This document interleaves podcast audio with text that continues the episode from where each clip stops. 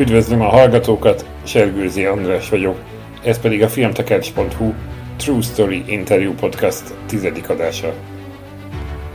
Apa és lánya, mindketten rendezők. Ez azonban csak a család kevesebb, mint fele. Dél András színházi és filmrendező, a Pázmány bölcsészkar és a Kaposvári Színészképzés Egyetemi tanára, illetve Ászia, fiatal dokumentumfilmes, a tavalyi inkubátor pályakezdő program egyik győztese volt a vendég. Szóba került persze a család többi fele, Denis az anya és a kisebb gyerekek, Zsolt és Mária, mindhárman színészek. Hogy könnyű volt vagy nehéz a szülők pályáján haladni, erről is beszélgettünk. Ahogy az alkotás folyamata, a szakralitás és a humánum megjelenése, szlovák-magyar viszonyok családon belül és azon kívül, és néhány közéleti téma. András három éve a Szombathelyi Színház igazgatói pályázata idején nyilatkozott sokat. Az akkori politikai fordulatok helyett művészetre vágyik. Mégis karcosan kiáll a színműs egyetemisták többek között a saját lánya mellett. Október elején az egész család együtt állt a Vas épület erkélyére.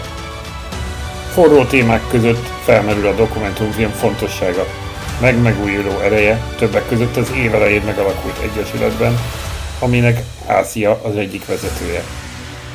De itt volt még András majd két évtizede tartó zsűrizése is a jezsuiták által szervezett faludi amatőr filmszemlén, ahol olyan, ma már sokak által kedvelt rendezők megkezdték a pályát, mint Madarász Isti vagy Csúlya László. Értéket teremt és edukál a program, vallja András. Mielőtt belekezdünk a beszélgetésbe, felhívom mindenki figyelmét, hogy a True Story Interview Podcast megtalálható az iTunes, a Spotify és a Google Podcast kínálatában. Iratkozzatok fel, hogy mindig megkapjátok a minden második pénteken érkező új adást. Értékeljétek is, hogy mind tovább tudjuk fejleszteni, és szívesen vesszük ötleteiteket a későbbi vendégekről is. Andrással és Ásziával a beszélgetés elején három-három villámkérdést beszéltünk át melyik nagy fesztiválra álmodnád a legújabb filmed, a dokumentumfilm premierjét? A Sundance Film Fesztiválra. Jó, jó választás. András, milyen olyan emlékezetes szakdolgozati téma volt, amit dolgoztál-e föl konzulensként? Szoktál-e szakdolgozati konzultációt vállalni? És ha igen, akkor igen, igen, igen, volt. igen talán egy Tarkovsky dolgozat volt az, ami izgalmas volt, ami hozott, hozott újat, még, még a magam számára is. Szia, melyik rendező, magyar rendező hatott rád diák zsűrizős korodból? Diák zsűris koromból? Igen. Enyedi Ildikó. András, legemlékezetesebb faludi fesztivál, melyik volt ez a téma, amelyik a legemlékezetesebb filmeket hozta? És ezzel megfogtál, mert fogalmam sincs. Ezek nekem elég összefolynak ám. Aha. Azt nem tudom megmondani, az melyik volt, de azt tudom, hogy, hogy a, a, Madarász, a Madarász Isti nyert, nyert azon, a, azon a fesztiválon a, a, a Gergővel, Gergővel együtt. A, milyen Gergővel? Nagy Gergő? Nem, nem a Nagy Gergő, hanem a, aki aztán a Faludi Akadémián is volt. Hajnal Gergő. Hajnal Gergő, igen. Tehát a Hajnal Gergő Madarász, Madarász Isti páros, páros nyert, és azok mind a kettő egy izgalmas jó film volt. Jó. Ázia, melyik kedvenc filmed, vagy színdarabod apukától? Húha. Uh... Én nagyon-nagyon szeretem a szibériai nyarat. Jó. És András, ha jövőben úgy adódik, fogsz-e még színház igazgatói vagy önkormányzati posztra jelentkezni? Önkormányzati posztra kizárt. A, a, a színház igazgatói is most eltávolodott, de az, az, azt nem zárom ki. Az, az még lehet, hogy egy lehetőség.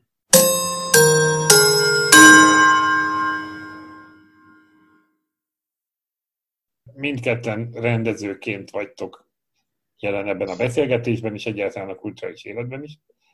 Picit arra volnék kíváncsi, hogy hogyan születik meg az ötlet, amikor először arról van szó, hogy ezt a témát szeretném feldolgozni filmben. Ilyenkor van-e valami közös gondolat abban, hogy ez a téma, ebből hogy lesz film? Kezdje az idősebb. Akkor te Ászja. Az, a, az az érdekes, hogy, hogy erre nincs konkrét válasz. Tehát van amikor, van, amikor látok egy képet, és az indít el. Van, amikor eszembe jut egy valami, ilyen is előfordul, és akkor az indít el bennem egy, egy folyamatot. Van, hogy olvasok egy, egy cikket, egy és, és az, az foglalkoztat. Tehát nagyon-nagyon-nagyon széles a spektrum, ha az ember érzékenyen figyeli a világot, akkor, akkor millió ötlet jön elő, és, és inkább a, a problémám az az, hogy a sok-sok, sok-sok ötlet és inger közül kiválasszam azt, ami éppen leginkább érdekel, vagy leginkább fontos, vagy amihez megtalálom a megfelelő formát. Akkor már tudom, hogy kitől örököltem ezt. Nekem is inkább ez a problémám, hogy, hogy hogyan tudok szelektálni a között, hogy mibe fektessek bele annyi rengeteg energiát, ami ahhoz kell, hogy valamiből aztán film legyen. De én általában az, azt hiszem, hogy az érzéseimet követem. Tehát ami egyszer csak valamiért nagyon erősen hat rám, akkor azt gondolom, hogy ez egy olyan dolog, amiből érdemes, amivel érdemes tovább foglalkozni. De Mert azért... abban reménykedem, hogy ha rám ilyen erősen hat, akkor talán másra is uh-huh. lesz ilyen hatással. De hogy ahogy általában gondolom, itt is így van, hogy általában, hogy a, az információ mennyiségből leszűrni azt, ami igazán fontos. Talán ez nehezebb, mint utána a meglévő, amikor már megvan ez a gyújtópont, hogy akkor ebből lesz egy mű. Hogy, hogy volt-e olyan, biztos volt, vagy nem tudom mennyire biztos, hogy, hogy, hogy azt éreztétek, hogy ez nem, ez mégsem. Tehát, hogy rosszul szelektáltam ki azt, amiből igazából érdemes filmet készíteni. Nekem még nem volt ilyen. Én már elég öreg hogy... vagyok ahhoz, hogy azt mondjam, hogy volt ilyen is. De, de, de, de ugye itt, itt van, egy, van egy másik dolog, hát az ember szuverén alkotó, de közben időnként alkalmazott is. Tehát nem mindig, nem mindig saját magából indít el egy történetet, hanem van, amikor felkérik. Most ilyenkor van lehetőséged mérlegelni, hogy ezt elfogadod, vagy nem fogadod el. Velem már volt mind a két eset. Tehát volt, amit visszautasítottam, volt, amit elfogadtam. Talán olyan nem volt, hogy meg is bántam, hogy elfogadtam. De, de abban mindenképpen van egyfajta kompromisszum, veszély vagy helyzet, amikor egy felkérésnek próbál meg az ember eleget tenni. Ez filmben és színházban egyaránt érvényes. De közben azért az is ott van, hogy annyira hosszú az út, amíg konkrétan eljutsz arra, ahhoz a ponthoz, hogy belevágsz a filmbe.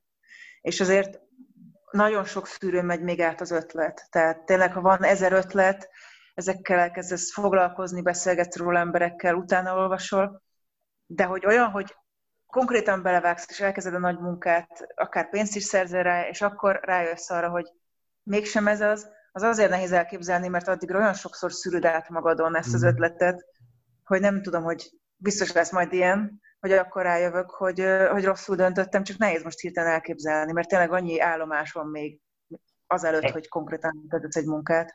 Hát meg akkor gondolom már a felelősség is ott van, hogy, hogy mondjuk ehhez szereztem pénzt, ehhez szereztem embert, akkor ezt már mm, vég, végeredményben valamennyire akkor már végig kell csinálni. Hát meg dokumentumfilmnél Tudod, csak hogy dokumentumfilm még ott van a felelősség a főszereplőd iránt. Tehát az olyan, olyan nehéz, hogy kialakul egy, egy kapcsolat, valószínűleg örülni fog a filmnek, és akkor azt mondod, hogy mégsem.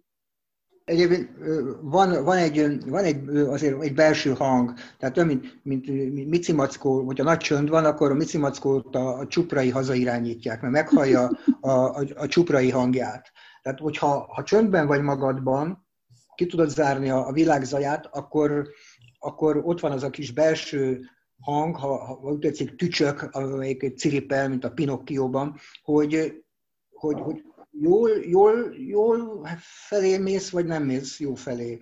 És, és, és ha odafigyelsz akkor tudsz korrigálni. Uh-huh. Uh-huh. Alapvetően ö, azt láttam, végignézve kicsit ö, ilyen szemmel a, az eddigi ö, filmjeiteket, kinek több, kinek kevesebb filmje, hogy, ö, hogy, ö, hogy Andrásnál főleg az elmúlt évtizedekben nagyon erősen van jelen a szakralitás a témákban. Ásziának pedig minden eddig láthat, látott és eddig még nem látott filmjében a, az emberi sorsok. Ezt mennyire tudjátok megerősíteni, mennyire van ez tényleg így, mennyire tudatos, vagy ez a kettő nem mennyire szétválasztható, vagy mit gondoltok erről? Úgy, úgy, én nem értettem pontosan, hogy mi van jelen a filmjeimben. Szakralitás. Gondolta a fel, tudom, de a szakralitás, én ezt a szót használtam. Aha, aha. Jó, tulajdonképpen nem bánom, hogyha ezt fejlesztett föl benne. Nincs, fel, nincs nem feltétlenül tudatos ez, bár nyilván, már nyilván van, van az emberben ben ilyen, de a, a szakralitás az önmagában nem tud megjelenni. A, a, a szakralitás a sorsokban, emberekben, történésekben tud megjelenni. Tehát nyilván alapvetően engem is az ember érdekel, az emberi sorsok. Igen, és azt gondolom, hogy az emberi sors az, az biztos, hogy egy, egy, egy fontos téma, de hogy, hogy ez szinte minden, minden filmre ráhúzható talán. Én pont a múltkor gondolkoztam ezen egy interjú kapcsán, erre általában rá szoktak kérdezni, hogy milyen témák foglalkoztatnak, és mivel nálam egyáltalán nem tudatos a témaválasztás, ezért át, kicsit átgondoltam ezt, hogy, hogy vajon van-e egy ilyen téma, ami vissza-visszatér a film, abban a kevés filmben, amit eddig csináltam, és én azt vettem észre, hogy egy egészen egyértelmű dolog uh, ugrott ki, az az anyaság. Nem tudom pontosan miért, de szinte az összes film, amit eddig csináltam, az a női sors, anyaság, anyává válásnak a kérdése. Ez ugye a legutóbbi filmnél, ahol két nő válik egyszerre anyjává örökbefogadáson keresztül a legerősebb, de előtte is. Viszont az a film, amiről, ami most készül éppen, ott egy középkorú férfinek a rákkal való megküzdése a téma, tehát ott például ez teljesen megtörik, és egy új vonal indul. Úgyhogy nem tudom, hogy ez, ebből milyen következtetések vonhatóak le. Ez az a film, amit az Inkubátor programban nyertél témát. Ez Igen. így megcserélte egymást, ez a két téma? Ugye az inkubátorban volt ez a Nem fogok meghalni, azt hiszem ez a munka címe. Nem és haltam meg. Nem haltam meg, igen, köszönöm. Köszönöm szépen. A, és, és kvázi így beelőzött az anyáim története című film, vagy ez hogy alakult ennek az idő, időbeli, mennyire volt ez így tudatos, vagy mennyire alakult úgy, hogy meg kellett cserélődni? Nem cserélődött meg, hanem az anyáim történetét azt még 2016. januárban kezdtük el Haragonit Sárival forgatni, és egészen mostanáig készült a film. És közben ugye volt ez az inkubátor lehetőség, ami első filmeseknek van kitalálva, és addigra még nem volt első filmem, úgyhogy, és jött ez a, ez a, ez a filmötlet, a Nem haltam meg című filmnek az ötlete, és akkor beadtuk. Tehát ez, ez egy ilyen, alakult. Annak nagyobb volt egyszerűen a, a publicitása így az inkubátor miatt talán. Azért, vagy nem tudom, mennyire lehetett előtte tudni erről a másik filmről, csak legalábbis az én szemem elég hamarabb ez került. Magyarországon a dokumentumfilmeknek nincs publicitása, úgyhogy gondolom nem volt semmiféle publicitása. Erre majd kicsit később visszatérünk, de hadd idézzek egy interjúból, amit te adtál, és ez talán kicsit ennek a személyes sorsok témának egy ilyen, egy ilyen jó, hogy mondjam, arszpoétikája lehet. Ezt mondtad, hogy te, ez még az Ember Judit filmet kapcsán készült egy interjú, Teljesen mindegy volt, hogy milyen nagy politikával átszínezett történelmi traumák álltak a háttérben. Ő mindig az egyéni emlékezést tartotta szem előtt, az embert. Mindegy, hogy katolikus parasztemberről, holokauszt túlélőről, vagy miniszterelnökről csinált filmet, és szerintem ez az, amiben más volt, minden szereplőn én vagyok, mondta. Hát ez kicsit ilyen arcpolitikusnak érzem, hogy ez így annyira meghatározó volt neked, ez az emberi dokumentumfilmmel való foglalkozás, hogy ezt így átemelted magadba? Hát ez emberügyi tarszpolitikája egyébként, amit itt idézek, ebben a cikkben, de abszolút tudok vele azonosulni. Tehát, hogy azt, azt tetszett nagyon az emberügyit filmjeiben, meg ö, ezt próbálom én is az én filmjeimben, hogy ö, lehántani minden külsőséget, vagy adalékanyagot, vagy a kor által, vagy a közbeszéd által ráagatott plusz infókat az emberről, és megnézni, hogy az az ember, akiről a filmet csinálom, ő mit gondol, mit érez, mit csinál. Úgyhogy ebből a szempontból magamról is beszéltem, igen, ebben az interjúban, valamilyen szempontból. Az este, hogy látod ezt a kérdést, amikor azt mondod, hogy nálad is ez az ember felől indul a témaválasztás? Emberek vesznek körül, én, én, én hát ezt tartom természetesnek a magam számára. Nyilván, hogyha természetfotós lennék, vagy, vagy természetfilmes, akkor erdők, mezők vadjait tenném, venném górcső alá, de, de hát én egy társadalomban élek, és ez a társadalom ez nyugtalanít.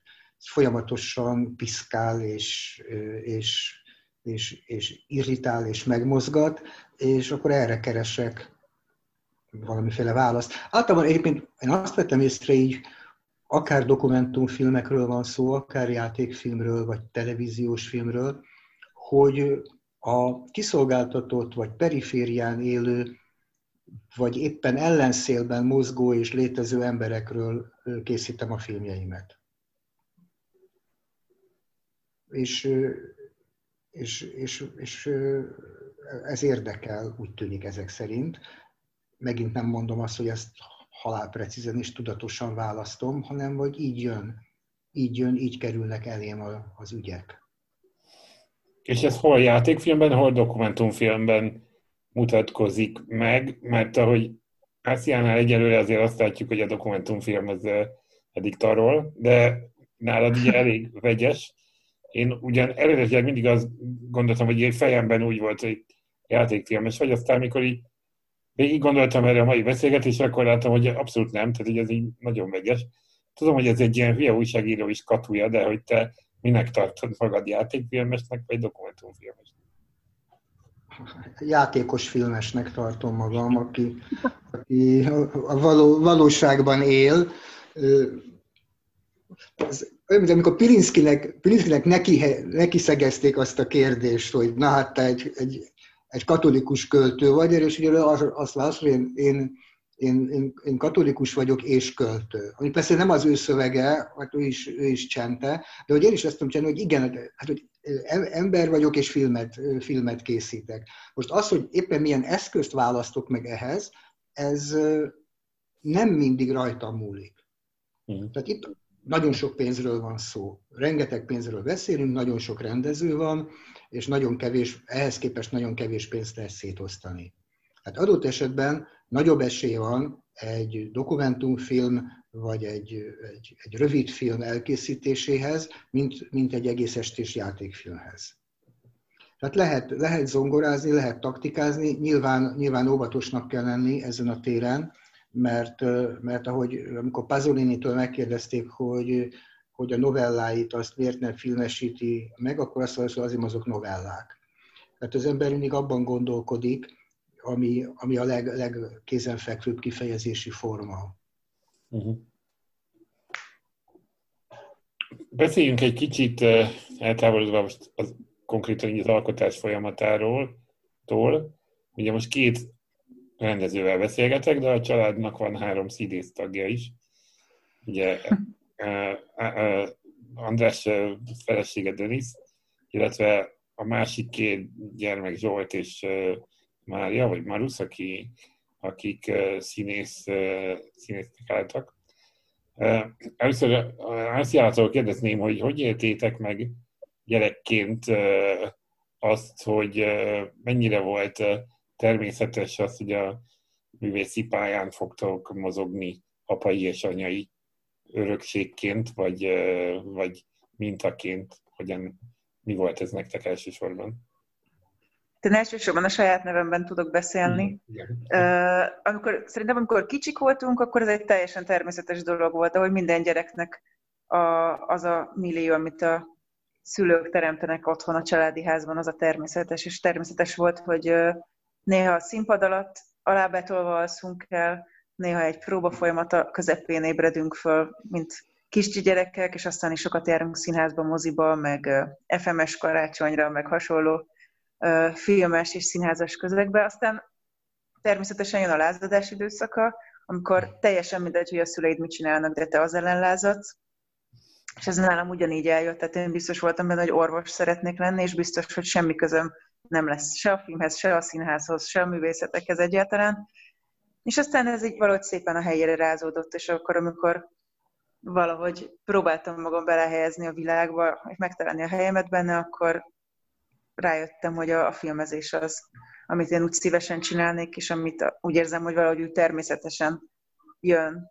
Amikor valamit mondani akarok, akkor egyszerűen könnyebb a filmes eszközökhöz nyúlni. És aztán, ahogy már mondtad is, nekem valahogy ez a dokumentumfilm lett, abban érzem magam sokkal természetesebben.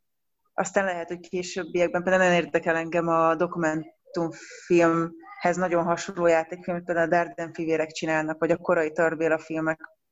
Tehát ez a fajta dokumentarista játékfilm szerintem egy iszonyú izgalmas eszköz, és mindenképpen szeretném majd kipróbálni. Hogyha végére eljutok oda, hogy lezárok minden filmet, amit most csinálok, ami most egy lehetetlen feladatnak tűnik. Nem volt sosem olyan érzésed, nem elsősorban szülői nyomásra gondolok, hanem egy magad, magad által táplált nyomás, hogy, hogy ha erre a pályára lépek, akkor óhatatlanul mérem magam apámhoz, anyámhoz? Ó, dehogy nem. Iszonyú belső frusztrációim voltak ebből éveken keresztül. Most már azért tudok erről könnyen beszélni, már nincsenek, de amikor benne voltam, akkor úristen, biztos, hogy nem fogadtam volna például el ezt a meghívást, amit most tőled kaptunk, hogy együtt beszélgessünk, mert mindent megtettem, hogy egy, egyrésztről mindenki elfelejtse, hogy édesapám lánya vagyok, másrésztről meg tehát nem érjenek hozzá, de közben pedig én magamat természetesen mértem hozzá, és ezt egy ilyen teljesen kibékíthetetlen ellentétnek gondoltam.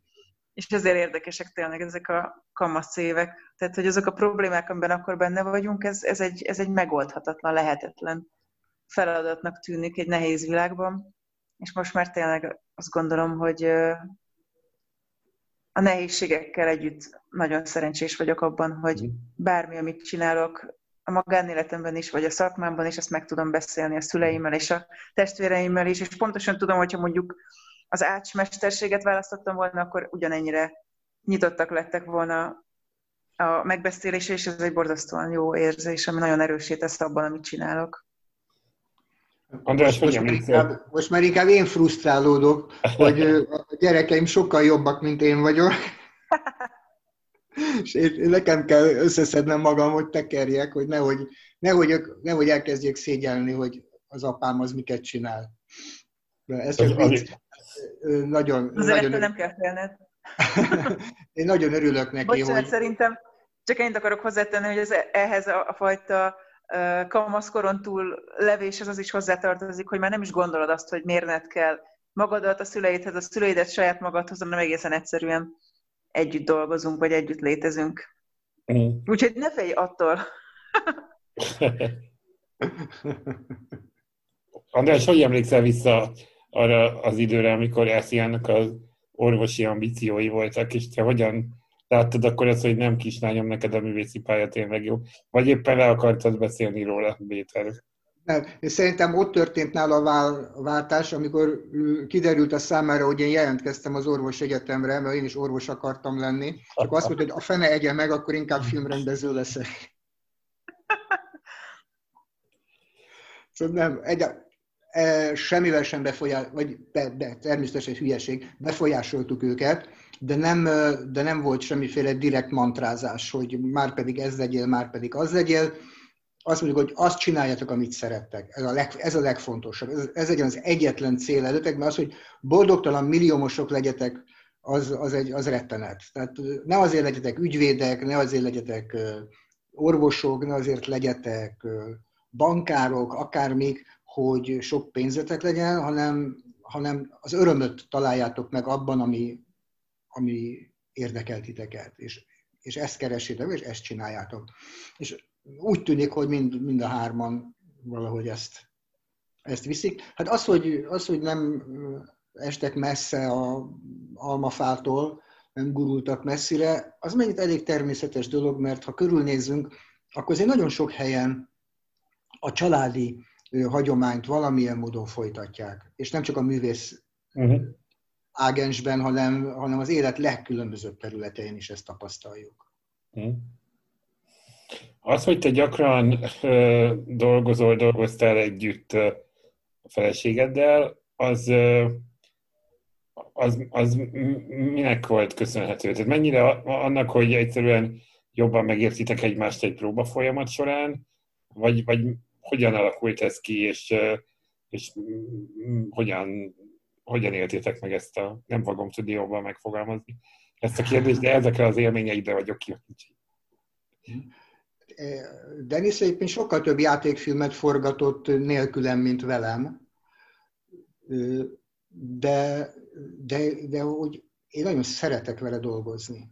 Tehát jó az, hogy ismerjük egymást, nagyon ismerjük egymást, és inspiráljuk is egymást. Az egy, az egy nagyon jó, jó dolog, és biztonságot ad, hogy ő hisz abban, amit én csinálok és mondok, és én is hiszek abban, ahogyan ő, ő gondolkodik, vagy ahogyan ő megfogalmaz egy karaktert, tovább visz, segít, tovább gondol. Tehát abszolút egy, egy, egy közös építkezés és, és, és remek biztonság, amiből szerintem izgalmas dolgok születtek már eddig is és még fognak is.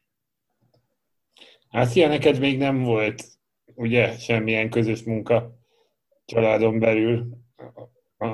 Andrásnak tudom, hogy nyilván ugye szül, a, szüleid együtt készültek már többször, illetve én emlékszem Zsoltnak darab, darabjára, amit András rendezett, de hogy te dokumentumfilmnek picit nehezebb ezt elképzelni, de hogy gondolkodtál-e már ezen, vagy egyáltalán hogyan látod ezt a, ennek a lehetőségét? Hát vagy sok, uh,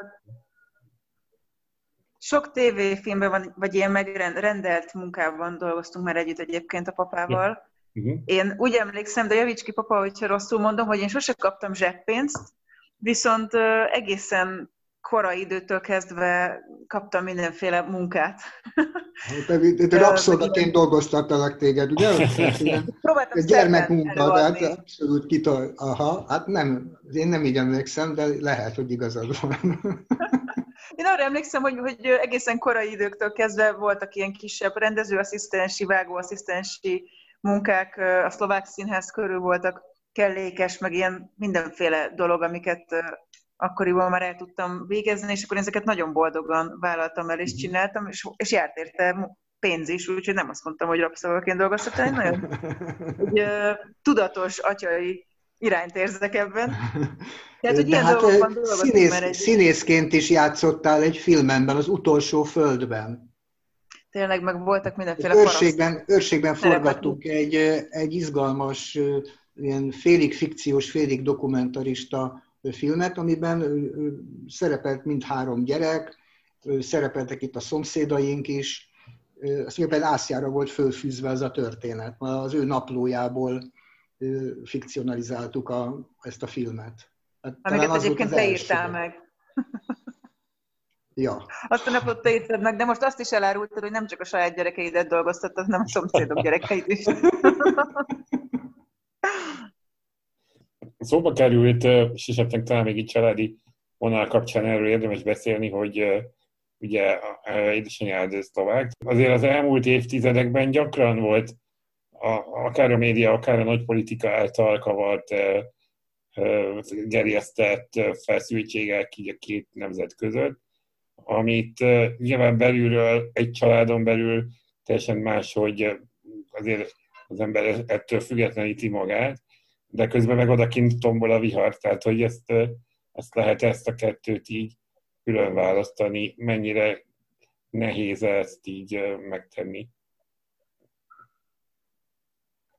Én szerintem teljesen külön választható, tehát hogy igazából az emberüliti arcpolitik is erről szólt, hogy pont ezeket a dolgokat kell leállítani, és csak az embert nézni. De egyébként sok más dologban is érzem azt, hogy, hogy a magyar közbeszédben vagy az állapotokban van egy mesterségesen erjesztett, erjesztett, mesterségesen gerjesztett konfliktus és egymás ellen ugrasztás, ami, hogyha csak az embereket néznénk, és csak azt a közöttünk levő energiákat és kapcsolatot, akkor, akkor ezeket meg lehetne szüntetni. Tehát lehetséges, ezt, ezt sose, sose gondoltam erre, de lehet, hogy, hogy innen jön ez a, ez a teljesen mindent átjáró érzés, hogy, hogy már a családban is láttam ezt, hogy itt magyar-szlovák konfliktusról beszélnek, én pedig magyar vagyok, és szlovák, anyukám szlovák, apukám magyar, és nem látom a konfliktut, amiről ott beszélnek odakint, vagy esetleg gimnáziumban tanulok róla. És hogy ez biztos, hogy ezt tovább vittem a mhm. mindennapjaimra. Tehát, hogy mindig próbálok arra a konkrét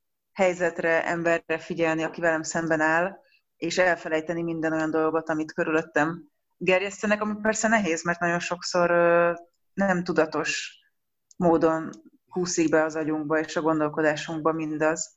Úgyhogy ez tényleg ez egy nagyon fontos dolog, hogy tudatosan kell erre mindig figyelni, és fölülírni akár azt is, amit első pillanatra gondolok, mert lehet, hogy, hogy az egy, az egy gerjesztett pillanat. De én azt gondolom, hogy a családunkban nagyon sokszor volt olyan pillanat, amikor esetleg nem értettünk egy, egyet bizonyos dolgokban, és ezekről nagyon sokat beszéltünk, szerintem nagyon jókat vitáztunk róla, de sose éreztem azt, hogy ezek felülírnák azt, ami az egység, ami mondjuk egy család egysége, vagy egy, nem is tudom, közösség egysége. Hát nyilván évszázadok óta mindig a nagy politika gerjeszti, tehát ez már egy közhely, hogy a nagy politika az, és nem a kis embereknek a problémája. Mert a kis emberek mindig nagyon jól megfértek egymás mellett, egy faluban, egy közösségben, nem, nem voltak ilyen, ilyen problémák. Az ellenség kép gerjesztése évezredes története az, ember, az embernek.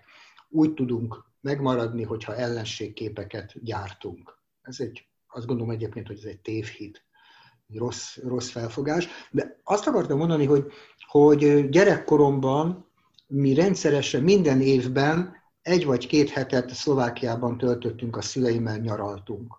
Soha egyetlen egy konfliktus zűr nem ért minket. Nagyon sok múlik azon, hogy az ember hogyan közlekedik, hogy milyen, milyen gesztusokat tesz, hogyan van jelen egy közegben. 68. augusztus 20-án is, az ominózus lerohanáskor is, ott voltunk Szlovákiában, Poprádon. Láttuk a, a végigvonuló, főutcán végigvonuló szovjet tankokat. Beszélgettünk az emberekkel, akik sírtak, zokogtak, ölelgettük egymást. Egyik sem mondta azt, hogy te büdös magyar. Hanem, hanem együtt, együtt, együtt éreztünk, és, és valóban együtt sírtunk, hogy, hogy mi történik ebben, ebben a világban. Tehát nagyon, nagyon sok múlik azon, és, és az, amiről László beszél, hogy persze, az egy teljesen természetes dolog, hogy vannak akár generációs, akár szemléletbeli, világnézetbeli, vagy, vagy, vagy, vagy most melyik közértben vásárolsz, kezdve a, a különböző nagypolitikai kérdések megítélésében is. Ez, ez teljesen normális dolog, más-más generáció vagyunk, más-más élmény, élmény közegeink születtek az idők, idők során, és, és nekem az a jó, hogy, hogy ezeket meg tudjuk beszélni. Tehát frissülök. Az, az is hozzásegít mindehez, hogy, hogy hát több mint húsz éve tanítok. Hát folyamatosan fiatalok körében vagyok, és az újabb és újabb generációknak a, a világát, érzelemvilágát, gondolatvilágát elég közelről megismerem. Térjünk is át akkor egy kicsit erre a tanítás dologra, mert ezt is felírtam magamnak ilyen témaként. Itt már így szerencsére előre is szaladt, szaladtunk, hogy ez most már több mint két évtizede, ugye körülbelül 2000 óta, vagy a Pázmány kommunikációs média szakán mi az, amit ezen kívül még esetleg le tudná szűrni? Ez a fiatalodás, frissülés, ez egy érdekes dolog, de hogy, de hogy, hogy mi az, amit így a leginkább haszonként vagy pozitívumként élsz meg? A filmkészítés vagy a színházrendezés az nekem mindig is, mindig is fontos volt, de nagyon szeretek tanítani. Hát nem csak a Pázmányon tanítok, hanem Kaposváron színészosztályokat is tanítok filmtörténetet, vagy, vagy filmszínészetet. Mm.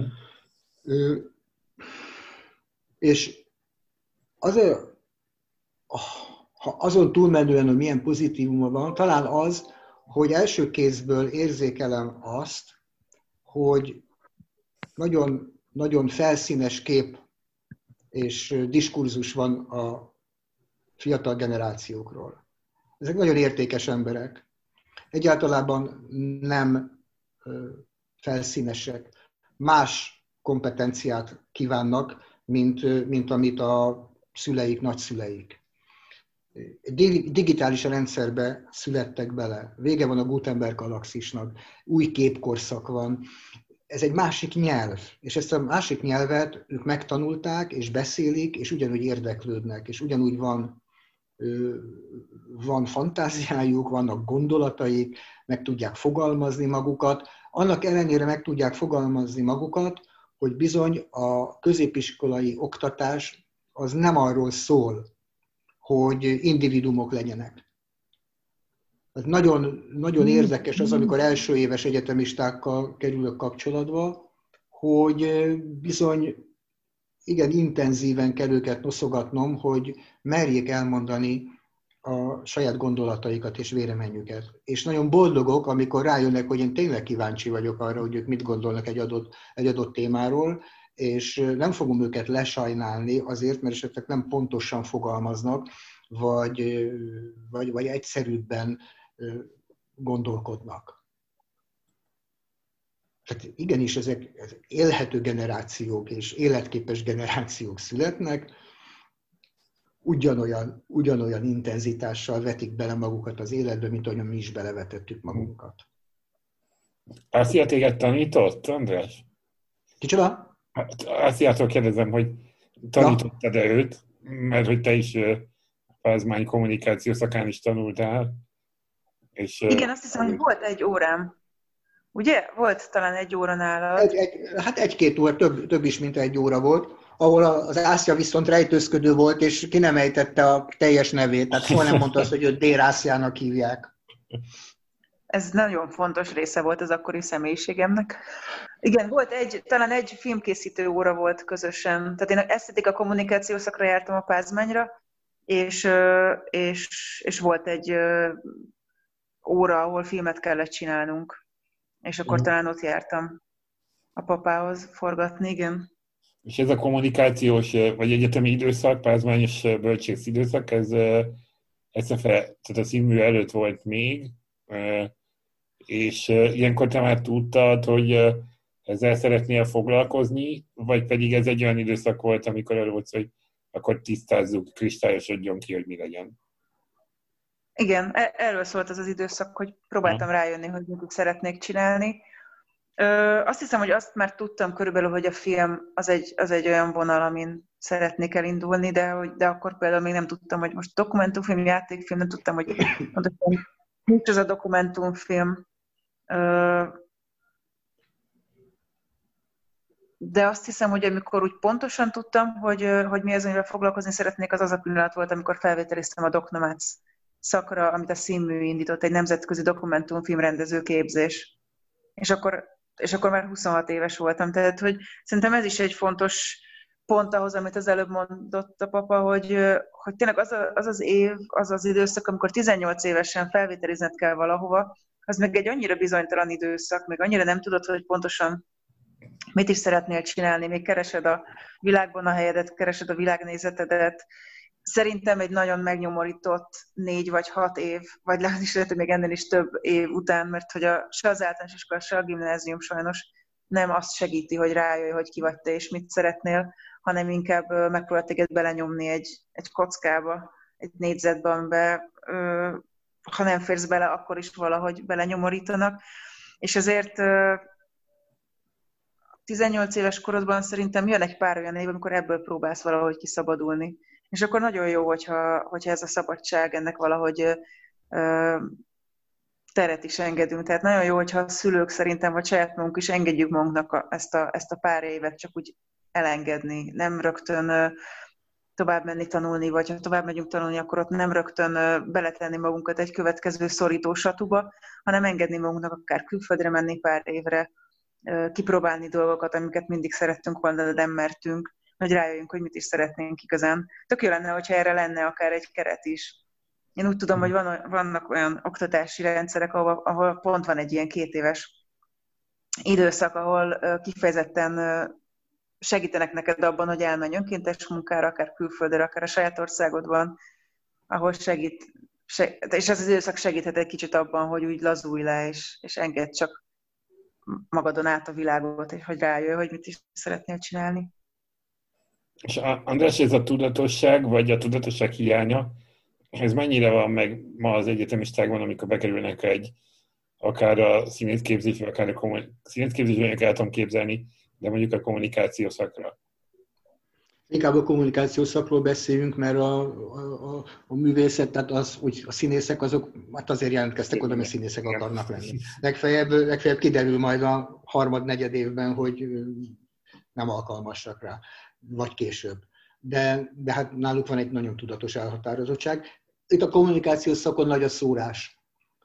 Inkább a kisebbik hányada az, amelyik konkrétan tudja, hogy mi akar lenni, a, a, a többség az csak azt mondja, hogy hát érdekli őket az újságírás, a televíziózás, a filmkészítés, a, a menedzsment, a PR, aztán majd eldönti, hogy, hogy, hogy melyiket választja, és van még egy kisebb hányad, a, amelyik még ezt se tudja. Uh-huh. De ez azért ez a kisebb hányada, amelyik csak úgy, hát jelentkeztem négy-öt egyetemre, ezt, ezt dobta nekem a gép, aztán majd kiderül, hogy, hogy mi leszek.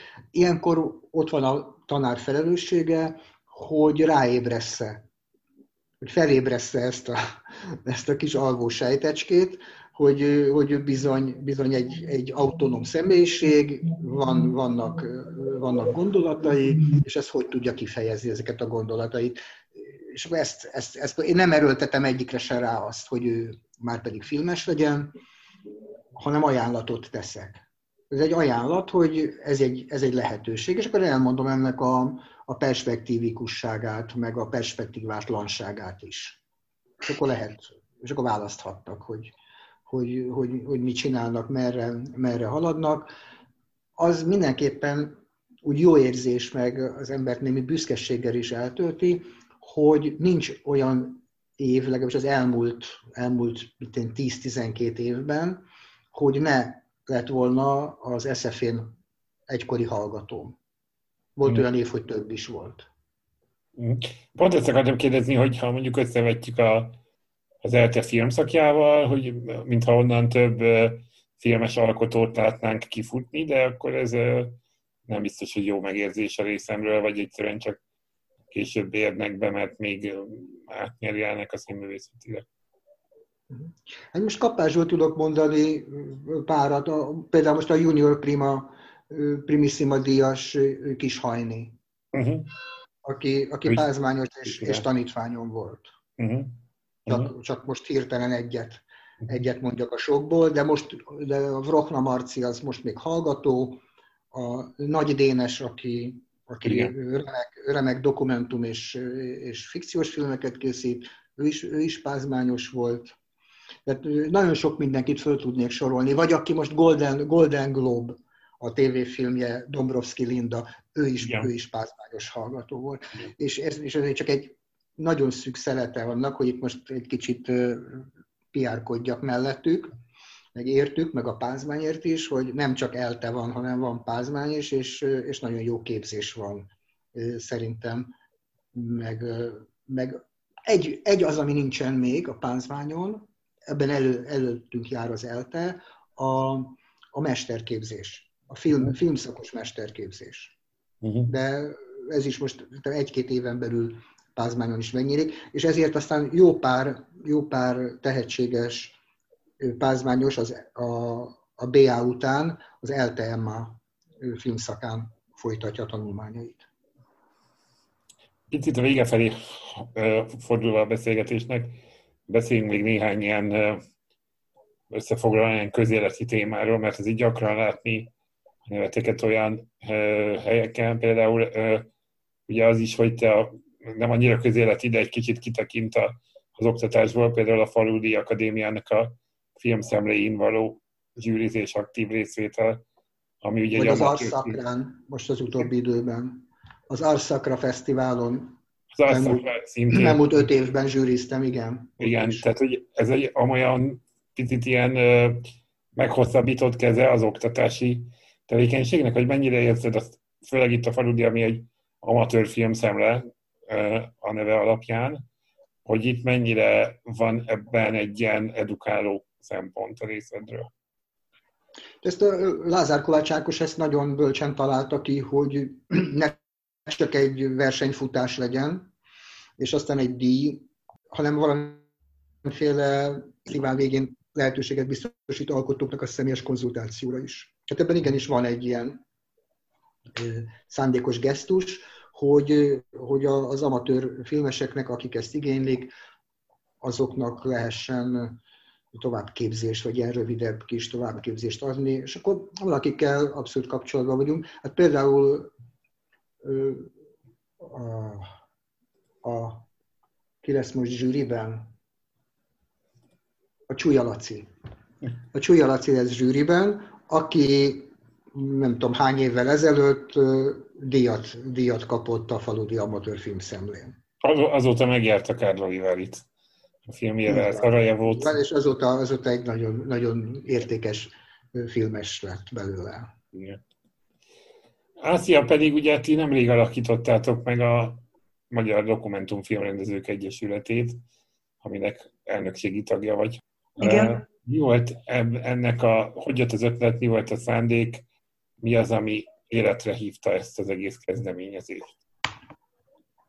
Az első szándék az csak az volt, hogy mi, akik egyre többen vagyunk fiatal dokumentumfilmesek, hiszen az Almási Tamás elindította az SF-én a dokumentumfilmes képzést, legyen egy helyünk, ahol össze tudunk járni, dumálni, a közös problémákról és örömökről beszélgetni, mert rájöttünk arra, hogy egy csomó olyan dolog van a magyar filmiparban, akár a pályáztatás, akár a, a, utána a filmszemléken, a, vagy akár az oktatásban, ami nem veszik figyelembe a dokumentumfilmnek a különleges igényeit. És akkor arra gondoltunk, hogy, hogy ha már mindannyiunknak ugyanazok a, a problémái és a meglátásai, akkor álljunk össze és próbáljunk ezzel együtt alakítani ezen valamit.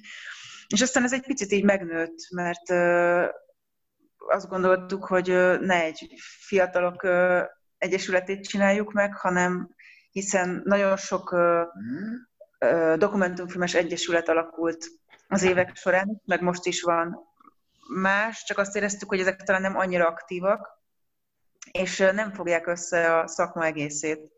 Úgyhogy amikor mi ezt elkezdtük, akkor nagy örömmel láttuk, hogy rengeteg ember jelentkezett, fiatalok, idősek, inkább tévés dokumentumfilmet készítők, vagy inkább a mozifilmes forgalmazásra készítők, rendezők, operatőrök, vágók, gyártásvezetők, producerek. Tehát mi tényleg próbáltunk ebben az egyesületben összefogni a szakma teljes egészét, és így együtt próbálunk javaslatokat tenni arra, hogy hogyan lehetne a dokumentumfilmre is nagyobb figyelemmel például egy pályázati rendszer a, a film alapnál. De egyébként nagyon sok minden mást is csinálunk, tehát online akciókat, ahol filmeket osztunk meg egy-egy hétre, olyan filmeket, amik most készültek, és nemzetközi díjakat nyertek, és nagyon jó visszajelzéseket kapunk, rengetegen nézik meg a, filmet, filmeket. Magyarország minden tájáról, tanárok, fiatalok mondják azt, hogy fogalmuk sem volt, hogy a dokumentumfilm az ilyen is lehet, tehát hogy ez, igazából ez a célunk, hogy megmutassuk azt, hogy a dokumentumfilm nagyon-nagyon sokat változott a 90-es évek óta, és hogy folytatódik az a magyar dokumentumfilmes hagyomány, ami a 70-es, 80-as években volt jelen, és volt nagyon-nagyon erős nemzetközi szinten is. Úgyhogy van egy ilyen érdekérvényesítő, meg egy ilyen népszerűsítő célunk a, ezzel az egyesülettel, meg egy olyan célunk is, hogy legyen egy közösség a, a magyar dokumentumfilmeseknek. András, te hogy látod a fiataloknak a mozgolódását? De jó mozgolódnak. A, most, amíg, hogy ezt mondod, hogy fiatalok mozgódása, nekem a Színház és Filmészeti Egyetem jut eszembe, és azt láttam, hogy zseniálisan, zseniálisan mozgolódik most az egyetem. Tehát az a kiállás, amit most az autonómiáért, a, a szabad, tiszta ö, oktatásért ö, művelnek és kiállnak, az, az példaértékű. Mm. Ez egy nagyon, nagyon fontos, nem is, nem is, lehet, hogy nem is vagyunk tisztában azzal, hogy ez mennyire fontos most ez a fajta helytállás és kiállás, hogy, hogy pont amikről itt eddig beszélgettünk, hogy a nagy politika hogyan próbál meg zavart kelteni, ellenségképet gyártani, összeveszíteni szomszédokat, kiátszani egymás ellen ideológiai, vallási, bőrszín, egyéb, egyéb alapon, ezt ezt most mind felülírja az, ami az SF-én történik. Ahogyan a, a, a hallgatók, a, a tanárok, az ott dolgozóknak egy jelentős része fölismerve a közös, a közös mm. problémát, képesek, képesek együtt kiállni és együtt megfogalmazni, és egy, és egy demokratikus rendszerben, fórum formájában érvényre juttatni az elképzeléseiket. Vitázva, de hát Ászja sokkal, de sokkal többet tud, hiszen ő aktív, aktív szereplője és részes ennek az egész történésnek. Én ezt csak itt félig meddig kívülről, kívülről szemlélem, de, de ez, egy, ez, egy, ez egy rettentően fontos, hogy, a, hogy az autonómiáért, az egyén szabadságáért egy demokráciában kiálljunk.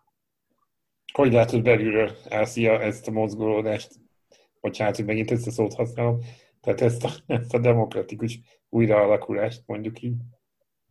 Nagyon jó volt hallgatni a papát erről, hiszen tehát nincsen benne, de mégis látszik, hogy mennyire átjön az, hogy mi az, amit szeretnénk elérni, és mi az, amiért küzdünk. És nagyon örülök, hogy ebben is ilyen nagy támogatást kapunk tőle, papa.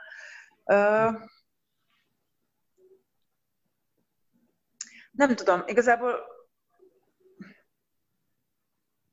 nagyon nehéz olyasmiről beszélni, ami az éjjel és a nappalod, Aha. és amikor hirtelen össze kell foglalni. De egyszerűen erről van szó. Arról van szó, hogy itt egy nagyon-nagyon pici egyetemen a diákok, diákoknak elege lett abból, hogy a fejük fölött döntenek nagyon-nagyon sok kérdésben, és amikor ez konkrétan az ő egyetemüket érintette, ez a fejfelett döntés, akkor azt mondták, hogy elég. És ezt 34 napja mondták, és azóta is küzdenek azért, hogy legyenek meghallgatva a felek, legyen érdemi egyeztetés, és ne történjenek ö, olyan dolgok a, a Színművészeti Egyetemmel és az ott tanuló hallgatókkal, diákokkal ö, és tanárokkal, amit ők nem szeretnének. És hogy játsszunk el egy pillanatra, játszunk el egy pillanatra azzal a, azzal a, tehát játszunk el egy pillanatra azzal a gondolattal, hogy egy olyan demokráciában élünk, ahol mindenkinek egyenlő szava van. Uh-huh, uh-huh. Hogy látjátok ennek az egésznek a kimenetelét így 30 nap után? Tehát mi a legjobb és mi a legrosszabb forgatókönyv? Mácsai Pál volt egy interjú, pár napja olvastam, és ő mondta azt, hogy bármi lesz is a kimenetel ennek a küzdelemnek, a diákok már nyertek. És én is ezt érzem. Hogy én annyit kaptam ebből a 34 napos közösségi létből, ebből, a, ebből az őrületes mozgolódásból, és azt látom, a, mert én ugye negyedéves doktori hallgató vagyok, de azt látom a fiatalabbakon, akik akár éveken keresztül próbáltak bejutni erre az egyetemre, és most itt vannak, és, és azt gondolták, hogy egy nyugodt három vagy öt évük lesz, ahol tanulni tudnak azoktól a tanároktól, akik miatt felvételiztek ide, hogy közülük is sokan azt érzik, hogy ami, amit most tanulunk ebből az egész folyamatból, azt sehol máshol, egyetlen más helyzetben sem tanulnánk meg. De hogyha csak azt nézzük, hogy például a, most ezen a hétvégén volt egy országszerte egy, egy fákjás futás, amit én nem is tudom, legalább száz hallgatónak a közös munkájába tett, hogy ezt az egészet így lekommunikálják. A gyártásvezető diákok gyártottak, a tévés osztályok egy csodálatos streamet hoztak létre, a, a színészek amellett, hogy mondjuk bicikliztek a futók mellett, szervezték a, a performanszokat a helyben. Tehát mindenki megtalálta azt a pozíciót, amiben egyrészt jól érzi magát, másrészt pedig aktívan részt tud venni a mm. szervezésben, és ez nem mellékesen a saját szakmájában is rengeteget szak, szakmájában is rengeteget tanult ebből a, ebből a helyzetből, és folyamatosan ez van. Tehát ezek a fórumok, amiken, a, amiken döntenek a diákok, ott moderátorokra van szükség, vitakultúra alakul ki, az akciókon színészek, báb, bábrendezők tartanak akciókat. Tehát egy csomó olyan dolgot csinálunk, amit egyébként a, csinálnánk a, a tanulás folyamán is, csak minden megbesűrűsödik, és minden egyre nagyobb intenzitást, nagyobb intenzitást kap. Úgyhogy én egy nagyon fontos és jó folyamatnak látom.